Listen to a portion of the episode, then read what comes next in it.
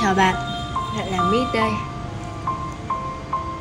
Hôm nay Mít sẽ um, nói về một chủ đề Đó là chủ đề yêu xa.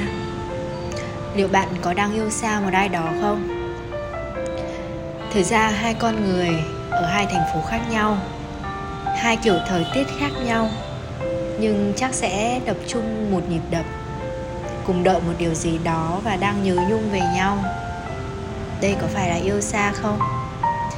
Yêu xa thực ra là cảm giác tệ mà có thể à, nhiều người sẽ trải qua và cũng là điều mà khiến nhiều người không thích. Tại sao? Ư tại vì yêu xa sẽ khiến bạn mất đi đối phương của mình. Cũng có thể lắm chứ.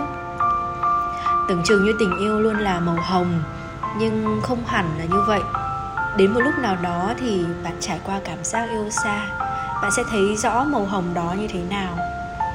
Màu hồng đó có thể phai màu hoặc có thể không còn nữa. Bạn và người ấy bên nhau với muôn vàn những câu chuyện để kể cho nhau. Vui thì vui cùng nhau và buồn thì cũng cùng nhau. Nhưng khi bạn bước vào một khoảng thời gian yêu xa, có thể bạn sẽ tỉnh giấc sau cơn mơ khi không còn gần nhau. Vui buồn là chiếc điện thoại. Những lúc buồn thì không nói thì chẳng ai biết. Những lúc ốm thì chỉ nhận được hai chữ thương thương. Và tồi tệ hơn là khi giận nhau sẽ không giải quyết bằng những cái ôm ấm áp nữa, mà là đợi đối phương nhắn tin giải thích, làm hòa.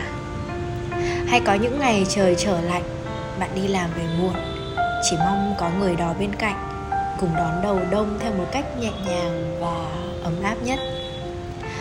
Yêu xa là đang chiến đấu với thời gian, vậy nên bạn hãy ờ, cứ kiên trì sống đến cuối cùng thì bạn sẽ thắng.